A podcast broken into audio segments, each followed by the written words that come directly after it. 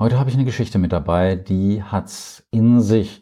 Wenn du zart beseitigt bist, dann äh, drücke ich spätestens jetzt auf Stopp, weil ich habe eine wahre Geschichte mit dabei, die ist schon über 200 Jahre alt. Und zwar ein Live-Bericht von einer OP bei einer Patientin mit Brustkrebs.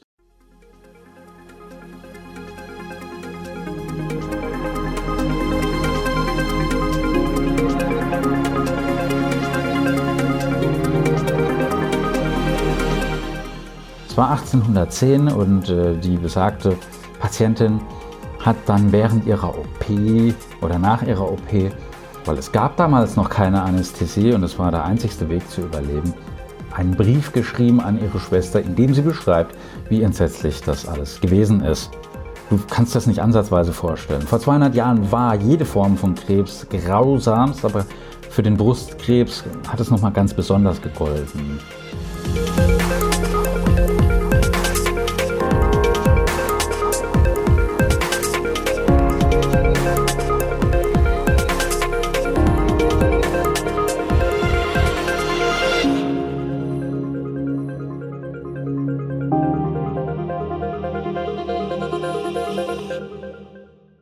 Ja, herzlich willkommen bei Revolution Pharmacy.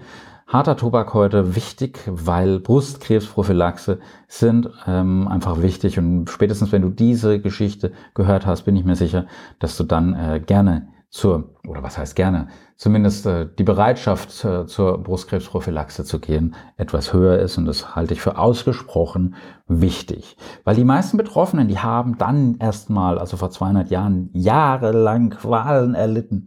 Es war peinlich, unaussprechlich peinlich, wenn der Tumor sich so ganz langsam durch die Brust gefressen hat und dann die Brust aufgelöst hat und an der Stelle ist dann ein offenes Loch entstanden. Das hat faulig, brutal, äh, widerlich gerochen. Flüssigkeit kam raus, Wundsekret und die arme Patientin war es dann in der Regel unmöglich, sich am gesellschaftlichen Leben zu beteiligen. Mal abgesehen davon, dass es auch wahnsinnig schmerzhaft war.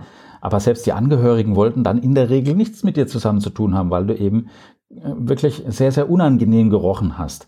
Und die einzigste mögliche Therapie damals war eine OP, also eine Operation, was damals aber natürlich äh, ein riesiges Problem war, es gab noch keine Anästhesie. Ja, du könntest höchstens dem Patienten mit dem Knüppel eine überziehen, wie es die Neandertaler damals gemacht haben. Aber ähm, die richtige Anästhesie war zu diesem Zeitpunkt noch nicht erfunden und dementsprechend war eine OP mindestens genauso schmerzhaft, genauso beängstigend und furchteinflößend wie Krebs selbst und ist fast immer tödlich verlaufen. Also du hattest die ähm, Wahl zwischen Pest und Cholera. Die Patientin hat erfahren, dass die einzige Hoffnung eben eine Brustamputation sei. Das nennt man in Fachkreisen auch Mastektomie. Und das Martyrium, also ein Schrecken, der jede Beschreibung übersteigt, hat sie in einem Brief an ihre Schwester, den ich jetzt hier vorlegen habe, ähm, berichtet. Und das zu lesen ist wirklich schmerzhaft, auch 200 Jahre später, auch wenn du schon wirklich viel durchgemacht hast. Nun, was ist da passiert? Also es war wie so eine Art Hausbesuch, aber nicht so romantisch, wie man sich das beim Bergdoktor oder hier in Waldön beim Dr. Hopf vorstellen mag, was dann meistens eher erfreuliches Erlebnis ist, Spaß macht, sondern der Professor war da mit seinen Assistenten, weitere Ärzten und Studenten. Es war ein Bett in die Mitte vom Zimmer gestellt, damit es auch jeder sehen kann, beziehungsweise dass die gut auch an ihrem Objekt arbeiten können, dass die Mannschaft arbeiten konnte. Und ja, die Patientin wurde auf die Matratze gelegt, das Gesicht wurde mit einem Taschentuch bedeckt, aber die Patientin konnte durch dieses Taschentuch natürlich etwas hindurchsehen. Was sie da gesehen hat, war alles andere als schön. Also das Taschentuch war durchsichtig und ja, Sie war umzingelt und umringt von mehreren Männern und Krankenschwestern und sie hat sich geweigert, sich festhalten zu lassen. Das hat es natürlich auch nicht leichter gemacht. Und sie beschreibt dann, als sie dann durch das Taschentuch das helle Glitzern von polierten Stahl gesehen hat, dann hat sie dann doch die Augen geschlossen und als dann dieser entsetzliche Stahl in die Brust versenkt wurde, wohlgemerkt ohne Anästhesie, durch die Venen geschnitten hat, durch die Arterien, durchs Fleisch, durch Nerven, hat sie keine Aufforderung mehr gebraucht, äh, die Schreie nicht zurückzuhalten. Und ähm, das war ein Kreischen, das war dann ununterbrochen während der gesamten Dauer vom Eingriff, äh, hat es angehalten und Natürlich ist es verwundernswert, dass die nicht heute noch weiter schreit, dass sie sich nicht die Ohren kaputt geschrien hat, weil die Qual, die war tatsächlich unerträglich. Die hat das Instrument in sich gespürt, diesen Fremdkörper, wie dieses Instrument einen Bogen beschreibt, wie es gegen den Strich schneidet, wie, wenn man so sagen darf, während das Fleisch sich auf so eine energische Art und Weise versucht zu widersetzen, als wollte es der Hand vom Operateur sagen, nein, du nicht dich mach ich müde, so dass er gezwungen war, von der rechten auf die linken Hand zu wechseln und wieder zur anderen Hand zu wechseln. Ähm, und da hat sie das Gefühl gehabt, jetzt stirbt sie, weil sie hat einfach nie mehr wieder versucht, zumindest während dieser Operation, die Augen zu öffnen, weil es einfach so grausam war. Als sie dann endlich äh, Gewissheit hatte, zumindest aus ihrer Sicht, na ja, jetzt ist die OP vorbei, hat der Arzt aber festgestellt, dass die Brust immer noch durch den Tumor festhing, also ist weitergeschnitten worden. Und dann hat sie gespürt, wie das Messer gegen das Brustbein gerutscht ist, wie es daran gekratzt hat. Und minutenlang, das sind Ewigkeiten, hat der Chirurg die Muskeln und das erkrankte Gewebe weggeschnitten, bis er sich wirklich ganz sicher war, dass er so viel getan hatte, wie er konnte. Und den letzten Teil dieser OP hat die Patientin tatsächlich schweigend erduldet in völliger sprachloser Qual, wie sie beschreibt. Ähm, der ganze Eingriff hat nicht mehr als äh, 17,5 Minuten gedauert, aber es muss äh, ihr vorgekommen sein wie ein ganzes Leben und noch viel länger. Bemerkenswerterweise war dieser Eingriff erfolgreich und diese Patientin hat noch weitere 29 Jahre leben dürfen. Ja, sorry, wenn das jetzt ein bisschen hart war, aber man muss sich da auch mal in den Patienten hineinversetzen und für mich ist er immer das oberste Credo, dass der Patient die oberste Instanz ist. Gott sei Dank sind wir 200 Jahre später erst hier auf der Welt. Und dann Mitte vom 19. Jahrhundert kam es dann eben zur Entwicklung der Anästhesie. Das hat dann viel dazu beigetragen, dass unmittelbare Schmerzen oder Schrecken von Operationen einfach äh, relativ einfach beseitigt werden konnten. Die Behandlung von Brustkrebs aber wurde im Übergang zur modernen Zeit, wenn sich überhaupt noch was dran änderte, nur noch brutaler. Nur noch brutaler, das möchtest du gar nicht ausmalen. Und fast allein dafür verantwortlich war ein Mann, der zu den ungewöhnlichsten Gestalten in der Geschichte der modernen Chirurgie gehört hatte. Das war William Stuart Halstead. Das war der Sohn von wohlhabenden New Yorker Geschäftsmann. Der hat äh, Medizin studiert und nachdem er dann rasch sein Examen abgelegt hatte, hat er sich einen Namen gemacht als zupackender, innovativer Chirurg. Das war einer der ersten, der so wagemutig war, eine Gallen-OP vorzunehmen, und zwar an seiner Mutter auf dem Küchentisch im Haus der Familie. Es war auch der erste, der sich in New York an einer Blinddarm-OP versucht hatte. Der Patient ist verstorben. Mehr Glück hatte dann mit der ersten erfolgreichen Bluttransfusion in Amerika. Ähm, die Patientin war in dem Fall seine Schwester, die bei einer Entbindung schwere Blutungen erlitten hat. Und als die schon fast tot war, hat er einen knappen Liter Blut aus seinem Arm in ihren übertragen und hat ihr damit das Leben gerettet. Zu dem Zeitpunkt wusste man noch nicht, dass sich die Blutgruppen miteinander vertragen müssten, aber er hatte Glück, weil sie bei beiden übereinstimmt haben. Dieser Arzt wurde der erste Professor für Chirurgie 1893, Professor Halstead, und er hat eine ganze Generation von führenden Chirurgen ausgebildet. Er hat ganz viele wertvolle Fortschritte gemacht, was einfach die chirurgischen Methoden betroffen hat. Und neben vielen anderen hat er äh, den Operationshandschuh erfunden. Der ist berühmt geworden dadurch, dass er seinen Studenten die Notwendigkeit der allerhöchsten Standard in chirurgischer Sorgfalt und gleichzeitig in Hygiene nahegebracht hat. Und sein Ansatz war so einflussreich, dass da schon bald ähm, jeder nur noch von der Halstead-Technik geredet hat. Und ganz, ganz häufig hat man ihn einfach als Vater der amerikanischen Chirurgie bezeichnet.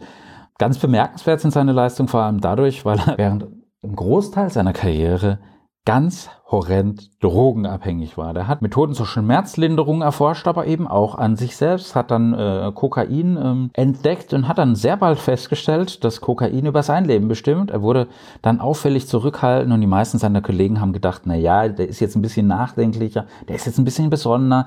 Doch in gedruckter Form war er einfach eindeutig manisch und es gibt ja auch Statistiken, die äh, belegen und da möchte ich jetzt keinen zu nahe treten, dass gerade Apothekerinnen und Ärztinnen ähm, und insbesondere eben Anästhesisten sehr leicht dazu neigen, den Drogen zu verfallen, weil es natürlich schon da mit auf Knopfdruck oder mit einer Spritze oder mit einer Tablette äh, es um Leben und Tod geht und zwar in jeder einzelnen Sekunde.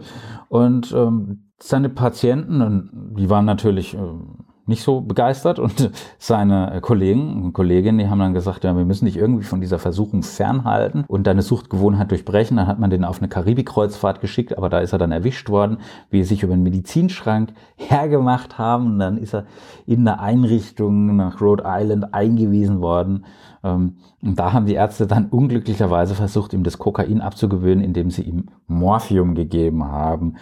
Am Ende war er dann von beiden Substanzen abhängig und hat sein Leben weitergeführt und mit Ausnahme eines oder zweier unmittelbarer Vorgesetzter wusste so gut niemand, dass er total drogenabhängig war und den Tag ohne die überhaupt nicht überstehen konnte.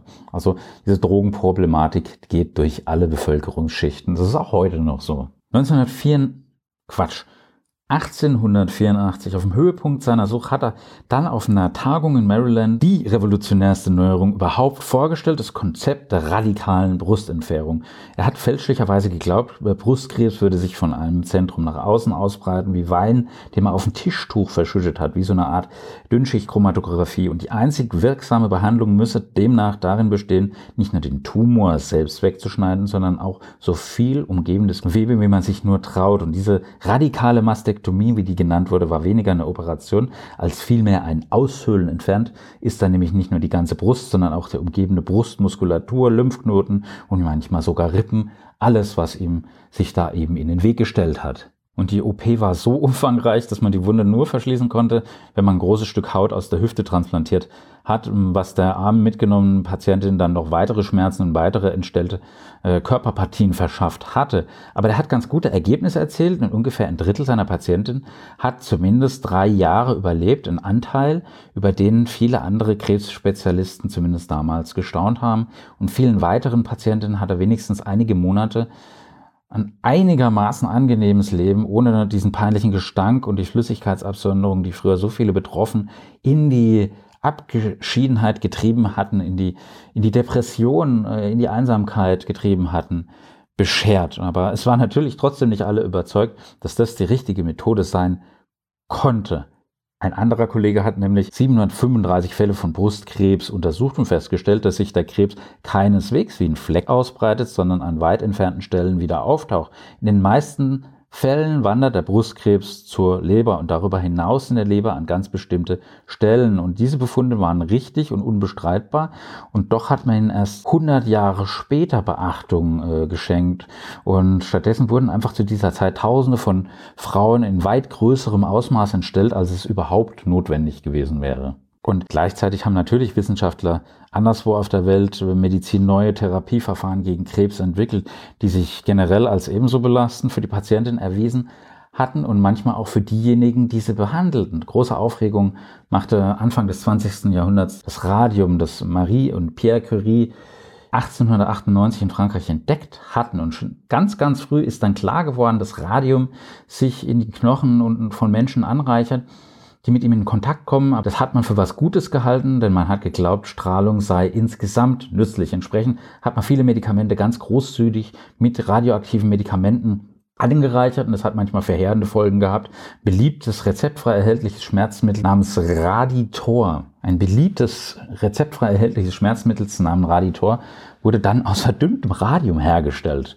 Das ist kein Scherz. Und da gibt's einen Industriellen aus Pittsburgh, der hat es dann jeden Tag als Belebungsmittel genommen, hat drei Jahre lang jeden Tag eine Flasche davon getrunken, bis er gemerkt hat, dass die Knochen in seinem Kopf langsam weich werden, dass die sich auflösen wie so ein Stück Tafelkreide, das man im Regen liegen lässt. Und er hat große Teile seines Unterkiefers verloren, Teile seines Schädels, bevor er schließlich langsam und qualvoll verstarb. Also Vorsicht mit den Strahlen. Für viele andere war natürlich dann das Radium auch ein Berufsrisiko, weil 1920 wurden in äh, Vereinigten Staaten vier Millionen Radiumuhren verkauft äh, und die Uhrenindustrie hat damals so um die 2000 Frauen beschäftigt, die die Zifferblätter einfach bemalen mussten. Es war eine heikle Arbeit und am einfachsten konnte man dem Pinsel eine feste Spitze verleihen, indem man ihn sanft zwischen den Lippen rollte.